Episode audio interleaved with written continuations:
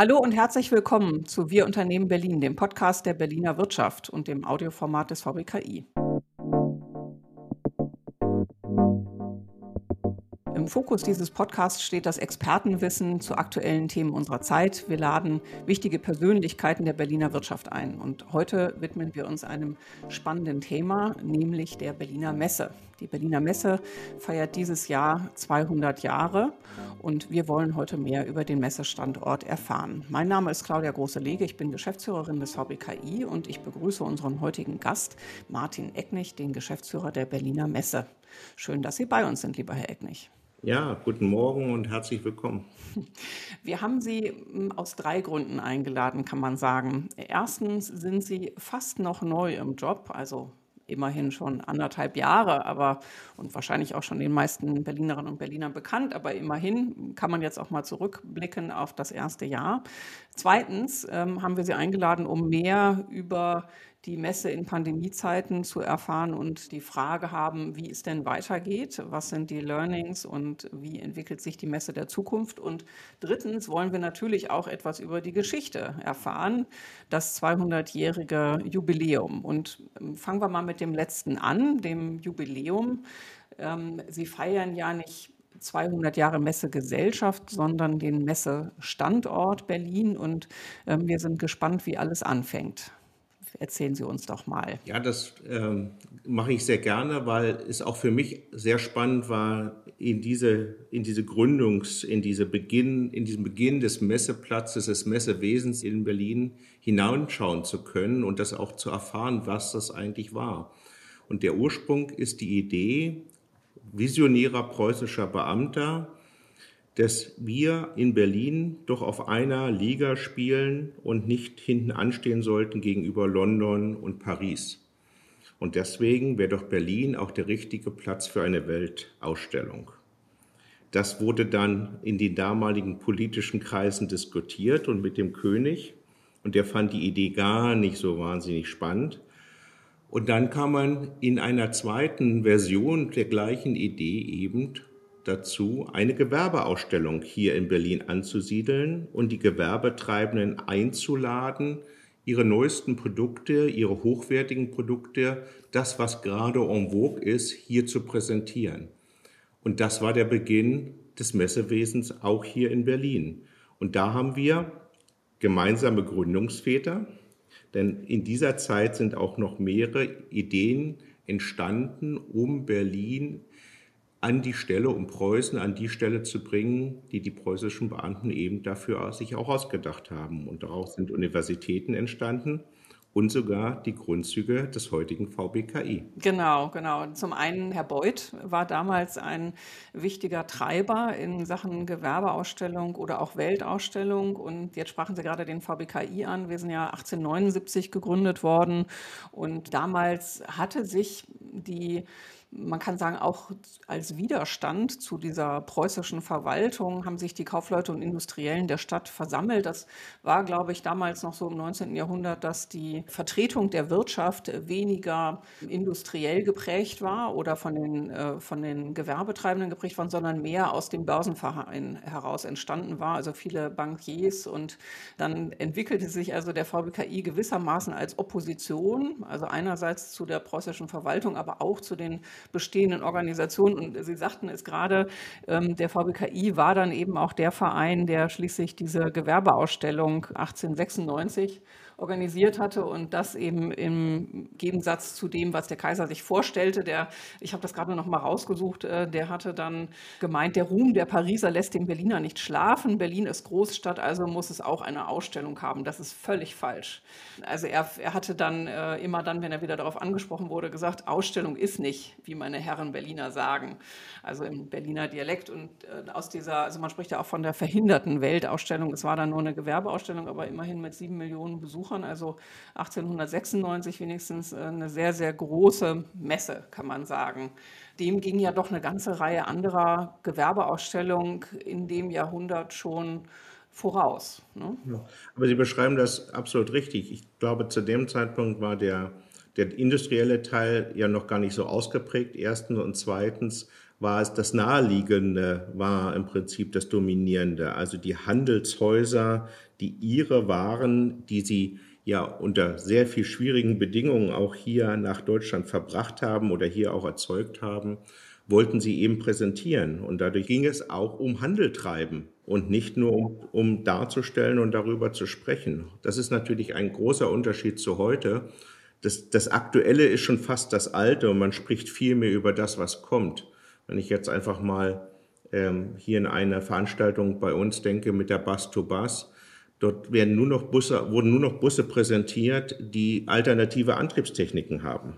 Obwohl es natürlich zum Stadtbild und auch noch in der aktuellen Beschaffung sicherlich in Deutschland und Europa auch noch ähm, Dieselmotoren auch noch weiter gekauft werden. Aber das ist nicht mehr das, was man ausstellt und worüber man spricht. Man spricht über, fahren wir Hybrid, fahren wir Wasserstoff, was auch immer, aber nicht mehr das Aktuelle. Und dabei hat, hat sich eben viel auch darin verändert von dem hier und heute, was kann ich anbieten, in was werde ich morgen anbieten können. Mhm. Wobei damals ja auch eine ganze Reihe von Innovationen vorgestellt wurden. Ich denke da nur an die Elektrizität. Emil Rathenau war ja auch Mitglied des VBKI und äh, bei der 1896er Gewerbeausstellung auch mit diesem einem Art Lichtpalast oder so sehr präsent. Also auch das war ja damals eine große Innovation. Ne? Also das, was wir heute hier sehen, nämlich Technologien von morgen, möglicherweise auch Dinge, die noch gar nicht marktreif sind. Das war ja auch damals schon ein bisschen so. Also auf jeden Fall kann man sagen, Messe war damals schon auch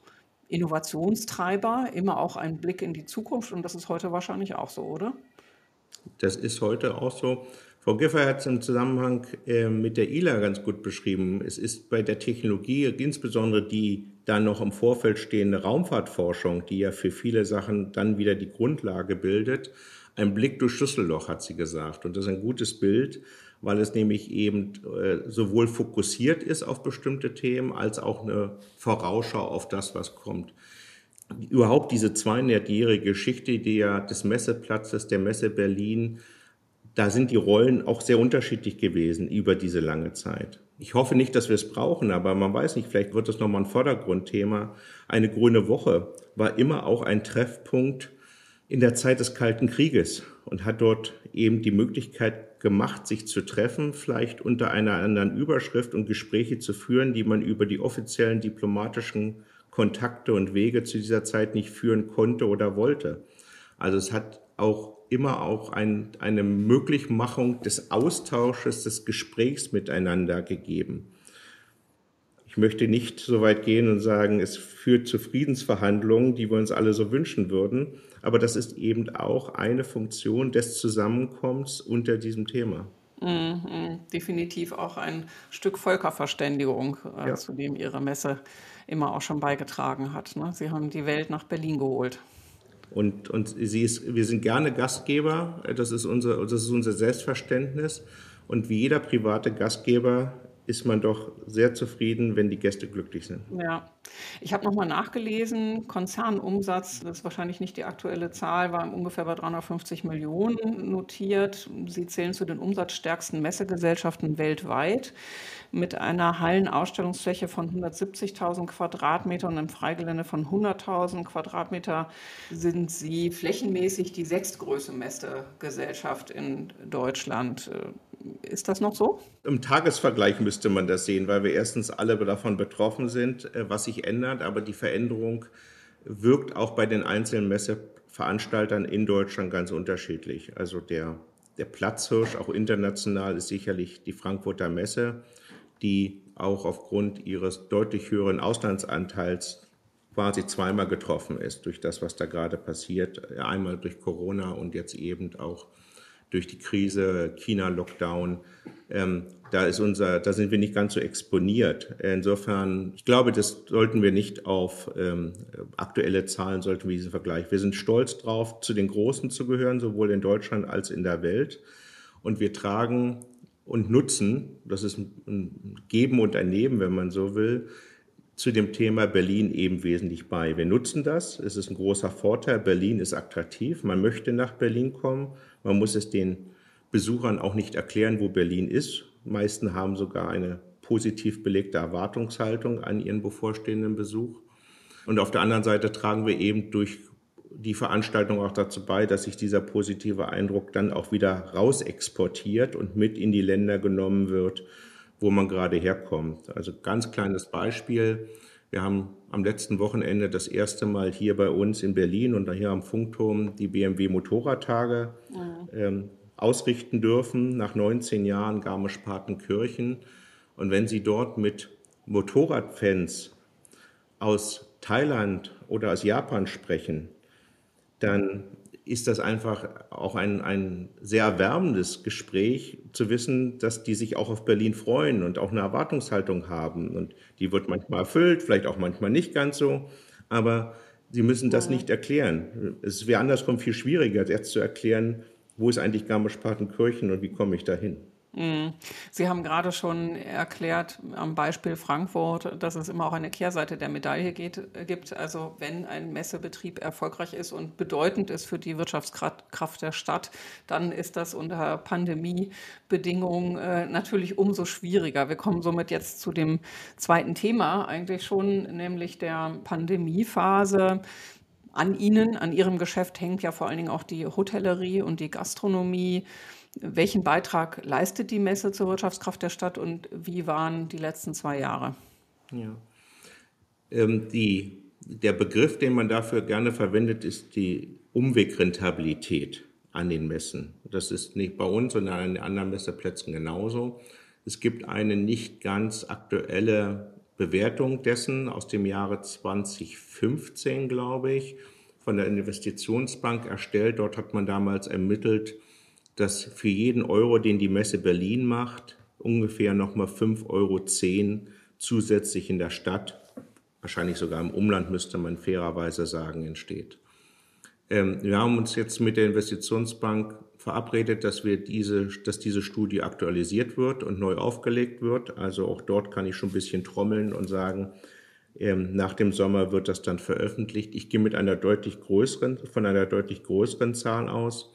Nicht nur, weil die Inflation alleine dazu schon beigetragen hat, sondern weil es auch bestimmte Komponenten, und das vielleicht später nochmal besprechen, dazugekommen sind, die es früher so nicht gab. Es ist das Hotel, es ist das Restaurant, es ist der lokale Messebau, es sind Veranstaltungsstätten für Firmen-Events, die schon immer dazu beigetragen haben. Aber jetzt kommt eben auch die digitale Dienstleistung, die ja hier durch so einen Podcast und diese, diese neuen Wege, diese zusätzlichen Angebote ja mit dazugenommen werden müssen. Und das muss betrachtet werden. Ich möchte da jetzt noch nicht schätzen, aber ich gehe von einer deutlich größeren Zahl aus. Und damit ist nochmal die Wirkungskraft und die Hebelwirkung der Messen, die hier stattfinden und der Ausstellungen, Kongresse und Sportveranstaltungen, Filmpreise und, und, und, haben immer diese Wechselwirkung hinein in die Stadt. Und wir konnten es jetzt gerade vor zwei Wochen ganz aktuell, die Stadt war voll, nicht nur aufgrund unserer Tätigkeiten, Sportfestivals, ähm, ILA hat stattgefunden, Filmpreis wurde übergeben, Ärztekongress hat stattgefunden. Das sind natürlich Sachen, die die Hoteliers sehr gerne hören und sehen, die also auch zu, nach dem, was ich verstanden habe, zu einer sehr, sehr guten Auslastung und damit auch zu sehr guten Zimmerpreisen geführt hat. Mhm. Sind Sie denn bei den Messen, die jetzt stattfinden konnten, schon wieder auf dem Niveau vor Corona? Also bei der ILA habe ich gelesen, ähm, gab es jetzt 550 Aussteller. In der Vergangenheit waren es auch schon mal 1100. Es waren jetzt 72.000 Besucher. Das klingt erstmal nach einer sehr erfolgreichen, sehr lebendigen Messe der Internationalen Luft- und Raumfahrtausstellung äh, oder Luftfahrtausstellung vielmehr. Wie sind Ihre Erfahrungen jetzt bei denen, die schon stattfinden konnten? Die sind sehr unterschiedlich, die Erfahrungen. Und das, insofern ist es schwer, ein, ein allgemeines Statement zu geben. Wir sind bei, bei zwei Drittel oder minus 20 Prozent. So pauschal kann man das nicht sagen. Man muss wirklich in jede Veranstaltung einzeln hineingehen. Ich gebe mal ein paar Beispiele. Wir haben uns entschieden, die sonst im Februar stattfindende Fruit Logistica als die globale Frucht- und Obsthandelsmesse in der Welt vom Februar in den April zu verschieben und damit konnte sie dann auch stattfinden. Dort hatten wir 90 Prozent Besucher aus dem Ausland dass die, deren Quote war quasi wie vorher. Wir hatten aber immer noch große Restriktionen zu ertragen, zu erspüren der deutschen Teilnehmer, die nur ganz beschränkt daran teilgenommen haben. Wir haben ein paar Tage später das Thema Gesundheits-IT äh, mit der DEMEA hier gehabt. Die hat sogar mehr Zuschauer gehabt und Besucher gehabt als vor Corona.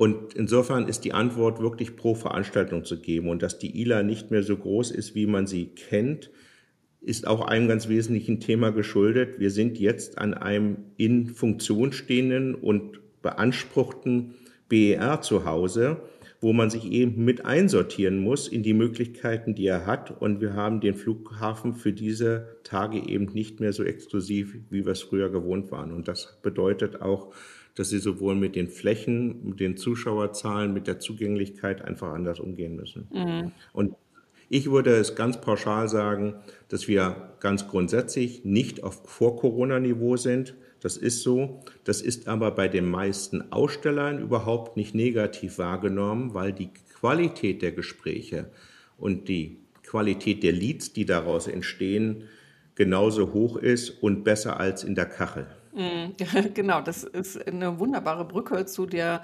Frage, geht Messewesen eigentlich auch hybrid oder digital? Sie hatten vorhin ja schon erzählt, dass die Messe diese persönlichen Begegnungen sogar im diplomatischen Bereich fördert.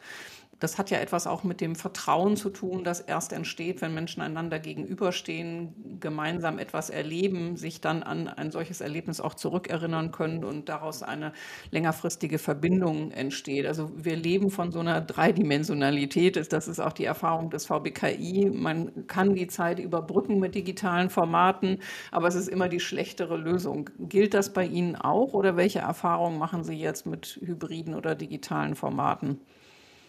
Ich kann das eins zu eins übernehmen, wie Sie das beschreiben. Die Feststellung, das, was eben digital nicht geht, die, die, die, der der, die Wahrnehmung des Verlustes, was nicht stattgefunden hat, nämlich die persönliche Reflexion, die Emotion, der Faktor Zufall entsteht einfach nicht im Netz.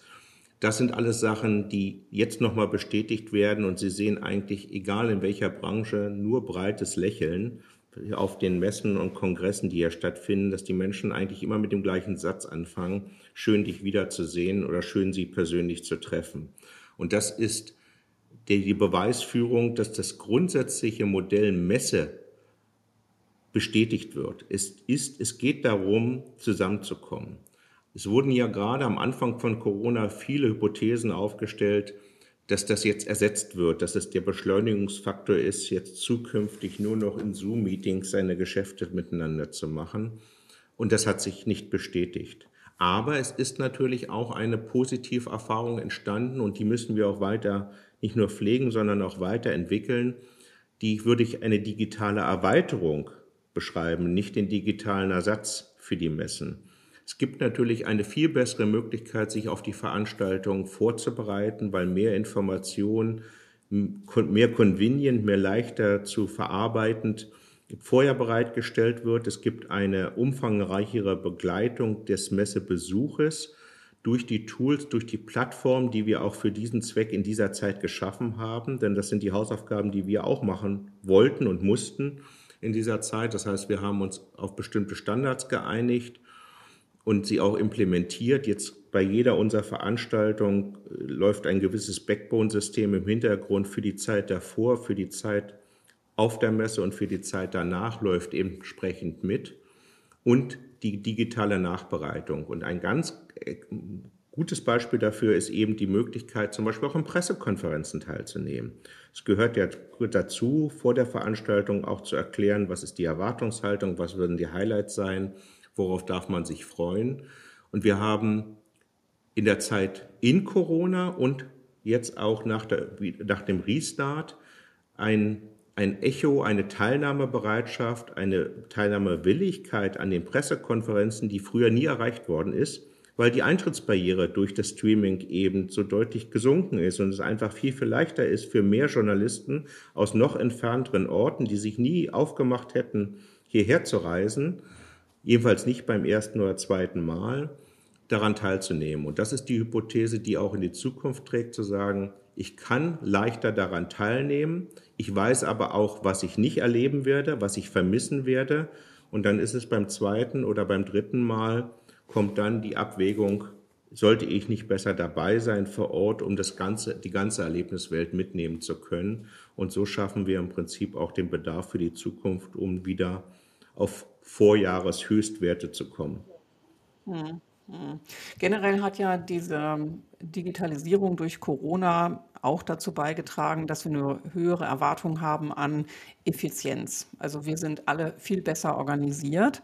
Und Sie sprachen vorhin vom Zufall. Wenn ich jetzt auf eine Messe gehe, dann in der Tat, die Produktpräsentation hat ja in der Vergangenheit manchmal schon in Broschüren stattgefunden. Heute wird sie dann animiert, digital ähm, dargestellt. Aber darum geht es ja gar nicht mehr, sondern die Erwartung ist ja wirklich gute Gespräche zu führen. Führt das jetzt auch dazu, dass es bei den Präsenzmessen neue Formate gibt. Ich frage deshalb, weil wir ja auch beobachten, dass es insgesamt ganz neue Formate gibt von, ich nenne es mal Messen, die vielleicht mehr einen Festivalcharakter haben. Also ähm, so, das ist jetzt nicht vergleichbar mit einer IFA oder mit einer Grünen Woche, aber ich denke da an die South by Southwest, äh, die Messe in Texas Inwiefern inspiriert das bei Ihnen auch das Messewesen oder, die, die oder möglicherweise auch die Aussteller? Die South by Southwest ist ja ein, ein riesiger Marketingerfolg und wahrscheinlich würden die, wenn sie hier im Podcast teilnehmen, würden sie schon mal versuchen, das Wort Messe rauszustreichen, weil das nicht das Selbstverständnis ist für eine ja sehr ungeordnete und dadurch sehr breite Möglichkeit zusammenzukommen zu den verschiedensten Themen. Das ist praktisch ein unkuratiertes Angebot und jeder sucht sich das raus, was für ihn eben die Werthaltigkeit macht. Aber ich glaube, wo wir alle drauf gucken, ist natürlich, wie schafft man das, so eine Marke zu bauen? Wie schafft man das, so eine Relevanz zu haben, so eine Nachfrage zu generieren, so relevant auch für die, für die Zielgruppen zu werden? Und da gucken wir natürlich ganz gezielt auch hin und versuchen uns hier auch die Stücken rauszuschneiden. Ich würde aber es auch nicht als Generalisierungsansatz nehmen. Für alle Veranstaltungen müssen jetzt äh, mit einem großen physischen Lagerfeuer enden ähm, oder mit einem Happening. Das, das wird es nicht sein, sondern man muss mit jeder, mit jeder Branche, die wir immer durch die Veranstaltung auch darstellen, für sie passend das Angebot strukturieren. Und ich kann mir gut vorstellen, dass das natürlich gerade in Berlin auch immer was damit zu tun haben wird, die sonstigen, die erweiterten Angebote Berlins über den reinen Messeort am Funkturm hinaus mit einzubinden und zu nutzen. Ich hatte ein Gespräch mit einem privaten Veranstalter, der sagt, ich suche mir, und der sucht sich die Standorte, wo er hingeht, regelmäßig neu aus. Und er sagt, für mich gibt es zwei wesentliche Aspekte, woran ich mir einen Veranstaltungsort aussuche. Also muss gut erreichbar sein, also die Infrastruktur dazu hinzukommen ist wichtig und es muss cool sein. Das sind die Voraussetzungen für ihn. Das, der Rest lässt sich meistens organisieren, weil er sagt, wenn bei mir 200, 300 Leute aus Australien eingeflogen kommen, dann ist es eben auch wichtig, nicht nur, dass die Messe an sich funktioniert und die Geschäfte funktionieren, sondern es ist auch wichtig, dass die Leute Lust haben, dahin zu kommen, um sich auch über die Zeit auf dem, auf dem Messegelände hinaus gut fühlen. Und deswegen haben wir, glaube ich, gerade das ist für mich das South by Southwest Antwort ist für mich die Überschrift Berlin. Hm, genau, also weil Austin nicht so spannend ist, müssen Sie das dann auf dem Messegelände oder den Veranstaltungsgelände zelebrieren, was bei uns in der Stadt ohnehin schon vorhanden ist. Genau, und, und, und ein Image erzeugen, was wir uns ja auch aufgebaut haben. Es ist ja nicht, äh, es ist ja nicht natural born, wie man sagen würde. Es ist ja das Ergebnis vieler Jahre und deswegen müssen wir auch als Gemeinschaft hier in der Stadt daran arbeiten, dass das auch möglichst erhalten wird. Wir tun unseren Beitrag dazu ähm, als Gastgeber für die Veranstaltung und die Gäste, die hier kommen. Aber das ist ein wichtiges Element und da müssen wir gut drauf gucken, sehe aber auch gute Chancen daraus, das weiter für uns gemeinsam auch einsetzen zu können. Wir dürfen stolz sein auf das, was man da geschafft hat. Hm. Ich würde jetzt ganz gerne mit Ihnen noch über die Messen, die bei Ihnen stattfinden, sprechen. Also da gibt es ja so die Leitmessen. Mhm. Also Sie sprachen schon über die IFA, über die Innotrans, ähm, die ILA gehört sicherlich auch dazu, die Grüne Woche, die ITB. Das sind so welche gehören noch dazu? Die Food, die Food Logistica. Genau, Logistica, genau. Das sind jetzt so die, die wir kennen, äh, weil wir vielleicht auch schon selber mal bei den Publikumstagen dabei waren. Es gibt aber ja doch auch getrieben durch die Themen der Zeit neue Messen. Also klar, nicht eine grüne Woche bildet auch nachhaltige Themen ab und wir sprachen gerade bei der ILA auch über neue ähm, Mobilitätsformen. Das wird dann natürlich auch gezeigt, aber gibt es Chance für neue Messen oder neue Kongresse durch die Themen der Zeit?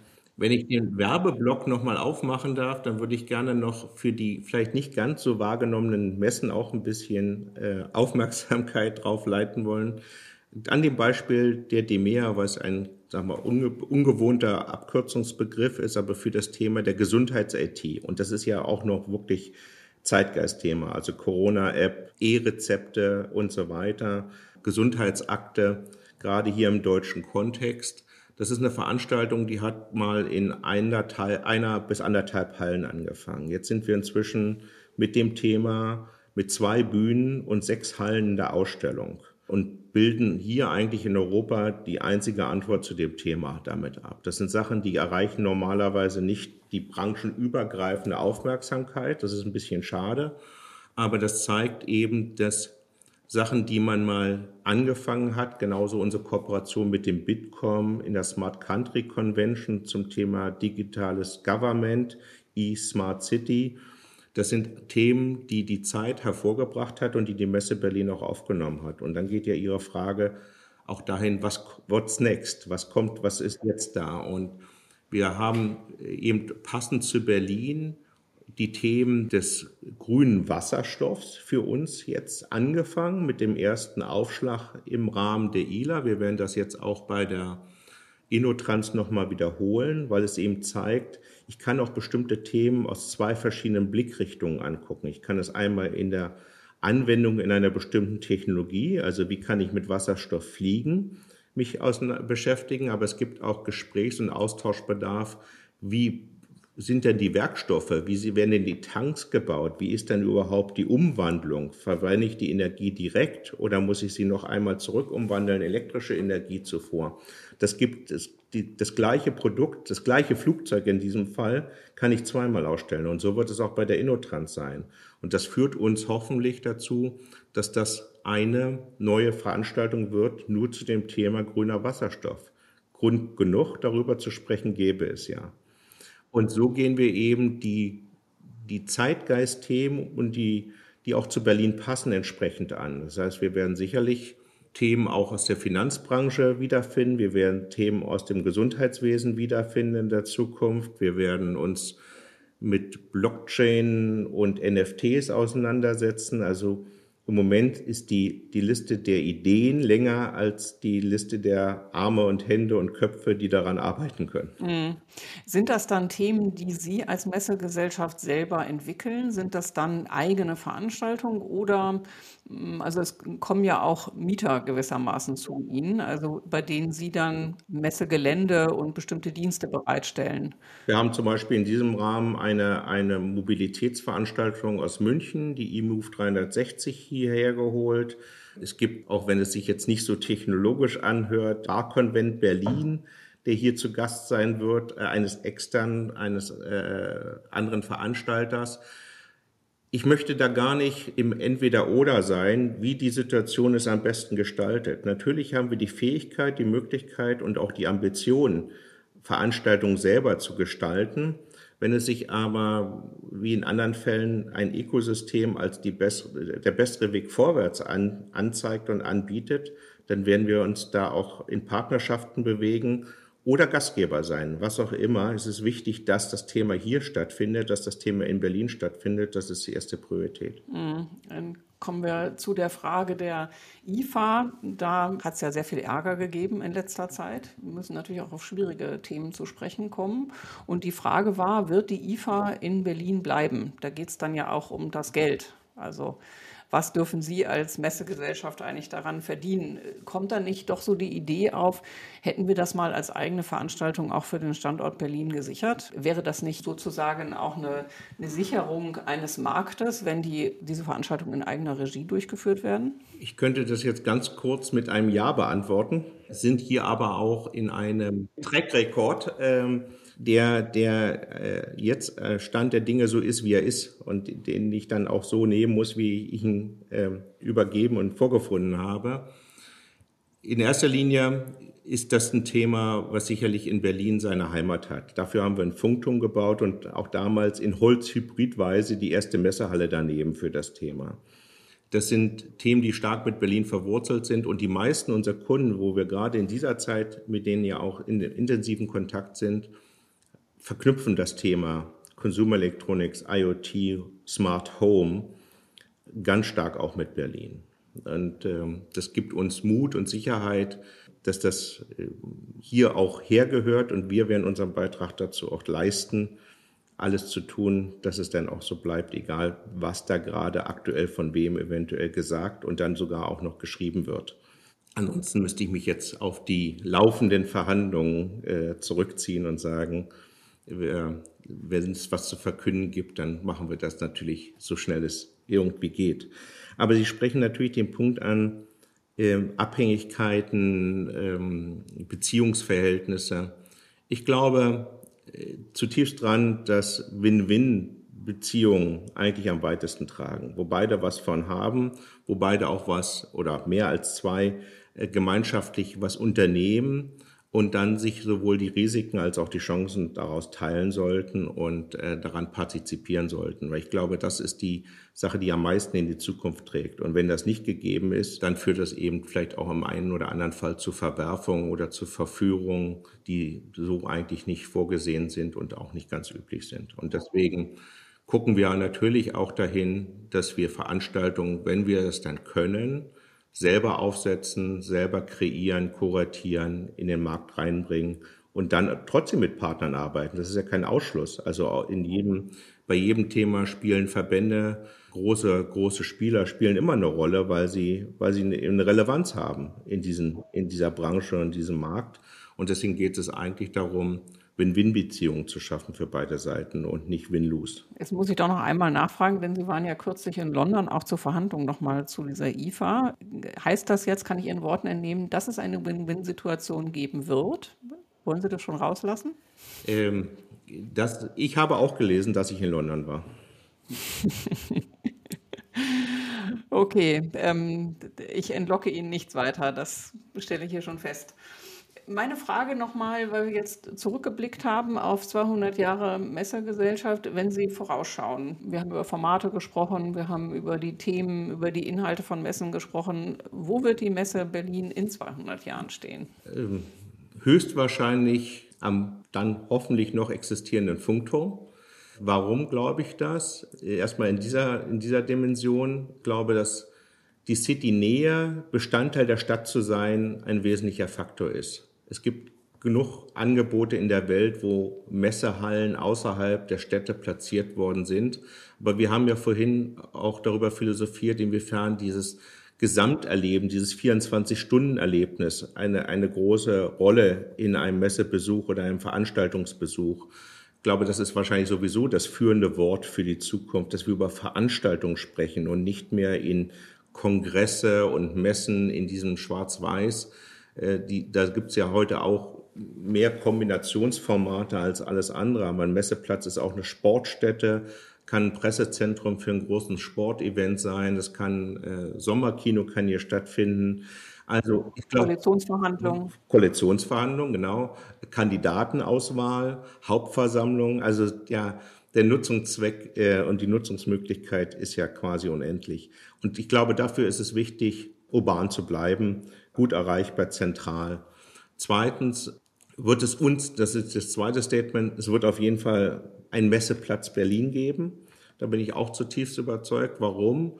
Weil wenn ich mir unsere Geschichte hier und auch der der anderen Messeplätze, aber auch einfach unsere eigene anschaue, ist es eine Geschichte der Resilienz. Das heißt, die, egal welches Problem vor uns stand, welcher kalte Krieg, welche Energiekrise, Jetzt haben wir neu geübt, das kannte keiner vorher, das Thema Pandemieumgang. Auch da haben wir unsere Lösungen gefunden nach Pandemiezeiten oder in Pandemie, ohne da jetzt den Wettbewerb über die Definition, sind wir schon Endemie oder Pandemie anzufangen. Auch Veranstaltungen unter solchen äh, Einschränkungen und Herausforderungen durchführen zu können. Man hat sich immer angepasst. Man hat sich, man hat immer Lösungen auf die Herausforderungen gefunden. Und insofern wenn man sich dieser Leistungsfähigkeit einfach mal in dieser Rückwärtsbetrachtung bewusst wird, habe ich volles Vertrauen, dass diese Leistungsfähigkeit auch für die Zeit vorwärts in der Organisation, in der Gesellschaft, im Team der Messe Berlin auch weiter existiert. Wird das von der Politik auch so gesehen? Ich frage nach, weil ja das Land Berlin der Gesellschafter der Messegesellschaft ist und äh, wir in der Vergangenheit auch schon erlebt haben, dass man hier nicht nur wirtschaftliche Überlegungen hat walten lassen. Ich denke an die IAA, die dann schließlich nach München zog. Also wie, wie, schätzen Sie die aktuelle politische Situation ein, sodass Sie auch sagen können, in 200 Jahren hat die Messe mindestens die gleiche Bedeutung für die Stadt? Die politischen Rahmenbedingungen in den 200 Jahren waren ja nicht immer die gleichen und gleich stabilen und hatten ja auch ihre unterschiedlichen Erwartungshaltungen an die Messe. In der schlimmsten Ausprägung natürlich auch als Propagandaplatz im Dritten Reich. Aber sie hat ja auch irgendwo gezeigt, jeder sieht ja da den seinen Nutzen, egal welche politische Überlegung ich in Erwägung ziehe. Ähm, und man möchte es vielleicht für sich und seine Themen vielleicht auch eher ausrichten und einbringen. Aber es ist ja immer auch ein gewertschätztes Vehikel, äh, die Themen zu platzieren. Und insofern glaube ich, die Messe Berlin wird immer die Themen einer großen Stadt einer Gesellschaft, einer Metropole, einer sehr bunten Gesellschaft miteinander darstellen, übertragen, sichtbar machen, anbieten. Und insofern mache ich mir da um die Zukunft ganz wenig Sorgen. Und im Hier und Heute fühlen wir uns sehr, sehr gut aufgehoben ähm, in der Betreuung durch die amtierende Regierung. Wir haben gute Kontakte, wir sind in guten Gesprächen, wir diskutieren gemeinsam über die Zukunft, die Zukunftsfähigkeit, was ist dazu nötig. Das fängt bei, das fängt bei Frau Giffey an und geht über den Wirtschaftssenator Herrn Schwarz, äh, Herrn Wesener, aber auch mit Frau Kipping, die Zusammenarbeit zu dem Thema der Impfzentren, äh, Willkommen-Einrichtung am Flughafen Tegel. Das sind ja Themen, an denen die Messe äh, teilnimmt und sie auch mit ermöglicht. Und damit haben wir mit Herrn Lederer haben wir Kontakt äh, zu den Themen des, der, der Kulturfähigkeit des Standortes. Und ich muss sagen, ebenfalls in meiner Zeit kann ich mich da nur für bedanken, die Hilfe, und das war ja auch notwendig, uns finanziell in dieser Zeit zu unterstützen, die möchten wir jetzt auch gerne zurückzahlen und das werden wir auch tun. Und das erste Jahr, in dem wir das tun, ist dieses Jahr. Wir kommen zu dem dritten Bereich, das war der erste, nämlich Ihrer Person. Sie sind jetzt anderthalb Jahre im Amt und als Sie gewechselt sind, hatte man in Berlin schon gedacht, aha, interessant, also Sie sind gebürtiger Berliner, da lag das vielleicht noch nahe, dass Sie auch in Ihre Heimatstadt zurückkehren wollten, aber sie kamen jetzt nicht von einer anderen Messe, sondern sie haben 37 Jahre lang bei Siemens gearbeitet und haben zuletzt den Immobilienbereich verantwortet. Sie waren in Shanghai, sie waren in Hongkong, also mehrfach in China, glaube ich, und äh, sind definitiv ein Immobilienexperte. Deswegen war so die Frage, mhm, geht es jetzt um eine Ver Verwertung des Standortes oder äh, soll die Messe möglicherweise am Flughafen auch neu gebaut werden? Äh, was könnte man sonst vielleicht noch aus diesem sehr zentralen zentralen, interessanten Standort der, des Messegeländes, des aktuellen Messegeländes machen. Ähm, aber auch Fragen natürlich, was macht man mit dem ICC und äh, so weiter, die Baulichkeiten, die Investitions, der Investitionsbedarf am Standort. Also mich interessiert, inwiefern tragen Sie mit Ihrer Biografie jetzt eigentlich zu der Entwicklung der Messe bei? Also die, wenn ich die Frage verstehe, die Frage nach der räumlichen Entwicklung der Messe.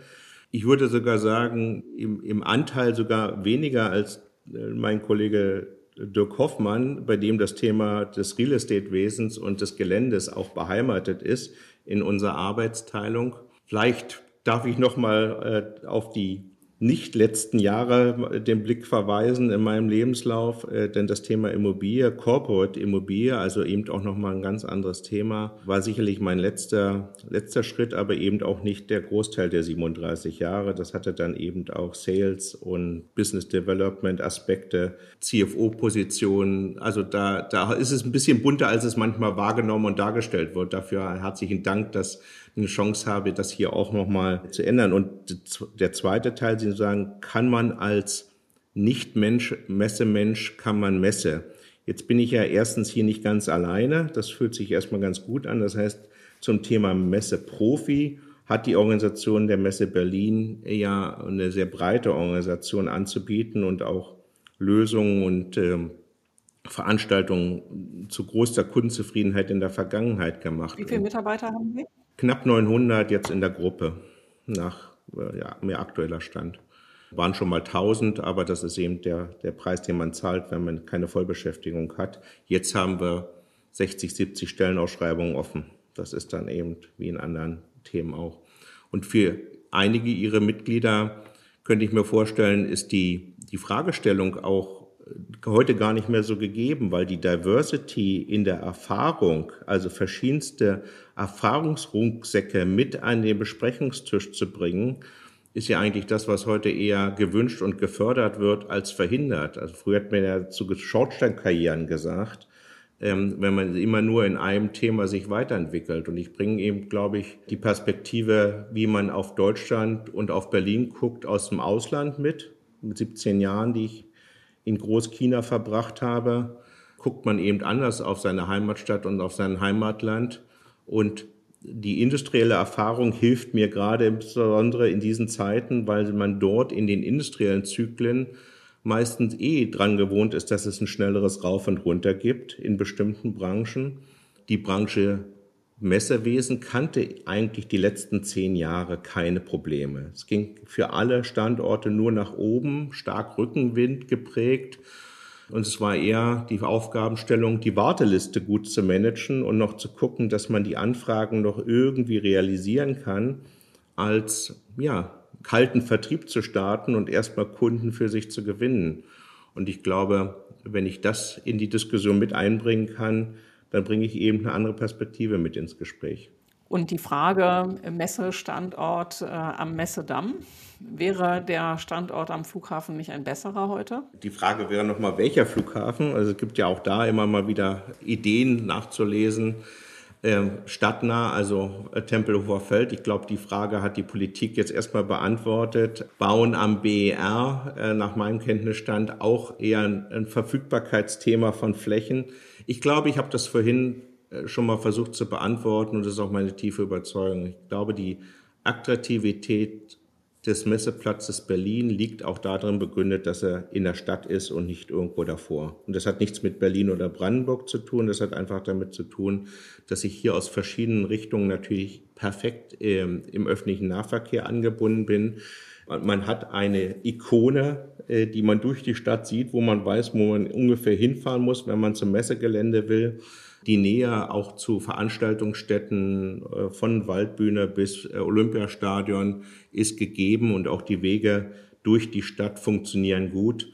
Ich fühle mich im Moment mit der Messe Berlin hier sehr wohl. Auch mit dem ICC? Das ist ja wie auch vieles der anderen Immobilien, das ist vielleicht noch die, der Teil der Frage, die noch nicht beantwortet ist, selbst wenn ich persönlich Ideen hätte, was man mit dem Gelände machen könnte, wäre die Entscheidungshoheit ja gar nicht bei mir, weil es gar nicht die Assets gar, im Wesentlichen gar nicht bei der Messe Berlin GmbH sind. Und so gilt es auch für das ICC. Wir dürfen uns drum kümmern und das machen wir auch. Ähm, wir helfen auch denen, die Ideen haben, was man in dieser Zeit der Schließung des technischen der technisch getriebenen Schließung äh, trotzdem noch machen kann, helfen wir dabei. Ob das jetzt die Festspiele im letzten Jahr waren, ob das das Rundfunkorchester, was da drin übt, äh, die Impfstraße, die bis vor kurzem dort gestanden hat, da sind wir natürlich immer mit dran beteiligt, weil wir es, glaube ich, technisch noch mit am besten verstehen. Aber die Mitarbeiter, die alle dort mal groß geworden sind, gehen auch zunehmenderweise in den Ruhestand. Also auch das ist eine Erfahrungskurve, die so langsam austrocknet. Aber was damit zu tun ist, das ist nicht die Entscheidung der Messe Berlin. Wir werden immer Flächen mit benutzen können und das werden wir auch tun, wenn die Voraussetzungen wieder geschaffen sind, dass man da drin Veranstaltungen durchführen darf. Das ist nämlich genau das Problem. Die, diese Zulassung gibt es nicht mehr. Dass wir da sicherlich auch Kongresse und Veranstaltungen in der Kombination mit der Brücke, die ja genau für diesen Zweck auch gebaut worden ist und den Anschluss ans Messegelände zu realisieren, aber wir können nicht das gesamte Haus betreiben, wirtschaftlich betreiben. Dazu muss es andere Verwendungszwecke geben. Und da ist, glaube ich, der Wettbewerb, wer hat gerade die beste Idee. Und welche Idee davon gefällt mir. Das ist gerade noch am Laufen. Ja, wir arbeiten als VBKI ja gerne daran, dass diese Entscheidung dann auch tatsächlich, wie im Koalitionsvertrag vorgesehen, bald fällt. Wir glauben auch, ich glaube, da sind wir einer Meinung, dass es wichtig ist, hier schnell voranzukommen, bis äh, bevor uns dann die Platten beim Autofahren über den Messedamm aufs Dach fallen. Absolut. Also ich kann das auch nur unterstützen glaube, es wird keine Lösung geben, die alle glücklich macht. Es wird immer, das ist eben auch Berlin, äh, Meinung geben, man hätte es doch genau andersrum machen können. Aber ich halte es für sehr wichtig, dass es entschieden wird. Und es gibt ja noch das mit den Platten und der Autobahn, kriegt ja noch mal eine zweite zeitliche Dimension, weil ja die Bundesautobahndirektion jetzt auch die die Neuentwicklung des Autobahndreiecks hier voranbringt. Zwei Baustellen sollte man dann in dem Fall parallel betreiben und nicht nacheinander, damit die Störung, die dadurch entsteht, automatisch sich nicht nochmal zeitlich verlängert. Also wenn, dann jetzt. Das ist ein guter Appell. Wir kommen an das Ende unseres Podcasts und ich frage unsere Gäste immer auch noch eine persönliche Frage. Also zum einen äh, wüsste ich ganz gerne, was ist Ihr Lieblingsort? Wie gesagt, Sie sind ja nun auch hier groß geworden. Vielleicht geben Sie uns noch mal einen Einblick. Ja, ist, äh, ich glaube, das ist ein gutes Beispiel dafür, wie man eben geprägt ist. Und meine Prägung war, dass ich in der Nähe vom Schloss Charlottenburg groß geworden bin. Heute würde man das die meine Hut nennen. Und das ist, insofern ist es der Schlosspark, der immer noch, egal ob ich da jetzt regelmäßig hingehe oder nur dran vorbeifahre, ist immer ein Ort, wo das Herz einmal schneller schlägt als normal. Ah ja. Und die zweite Frage ist, wenn Sie einen Zauberstab hätten und etwas in Berlin ändern könnten, was wäre das? Was stört Sie am meisten? Was würden Sie gerne ausräumen? Ich würde uns für uns wünschen, dass wir stolzer auf das werden, was wir erreicht haben. Und ich würde den Zauberstab dafür einsetzen, dass wir das auch selber glauben. Wir haben ja leider große Freude daran, darüber zu sprechen, zu schreiben und es in den Mittelpunkt äh, der Diskussion zu stellen, was nicht funktioniert. Und dadurch geht eben das, was funktioniert, was gut ist, was eben Berlin ausmacht, geht auch dadurch verloren. Und deswegen würde ich das, den Zauberstab nehmen und aus dem halb leeren Glas ein halbvolles machen. Ja, da sind Sie ja ganz auf der Seite unserer regierenden Bürgermeisterin. Die hatte beim VBKI-Symposium auch in der vergangenen Woche gerade erst gesagt, dass die gerne voranschreitet mit Menschen, die eben Chancen sehen und nicht nur die, äh, die Herausforderungen. Und, und die haben wir vielleicht auch nehmen, äh, wir haben ja uns auch am Anfang an der Diskussion über, ist, kann Berlin oder sollte Berlin sich um eine Expo bewerben oder ich, ich finde, wenn wir uns solche Sachen auch nicht mehr zutrauen, wo sollen dann die Hebelschritte? Wenn, wenn in unserer Geschichte Menschen nicht die Idee gehabt hätten, eine Weltausstellung oder mindestens eine Gewerbeausstellung hier zu machen, wo kommen denn da die Impulse her? Und wir werden nie ein, ein Quorum erreichen, was alle glücklich macht. insofern ähm, müssen wir uns einfach auch mal wieder auf, diese, ja, auf diesen Weg des positiven Ausprobierens hinbewegen. Wir sind gerne dabei, lieber Herr Ecknig. Ich danke Ihnen für das gute Gespräch und diesen Podcast. Schön, dass Sie dabei waren. Danke für die Möglichkeit, danke für Ihre Fragen und Gruß an alle Zuhörer. Ja, also vielen Dank ähm, auch an unsere Hörerinnen und Hörer. Abonnieren Sie uns. Man äh, kann diese Folgen abonnieren, um dann eben auch keine zu verpassen. Wir erscheinen immer am Anfang des Monats überall, wo es Podcasts gibt. Und ich freue mich, wenn wir uns dann bald wieder hören. Vielen Dank.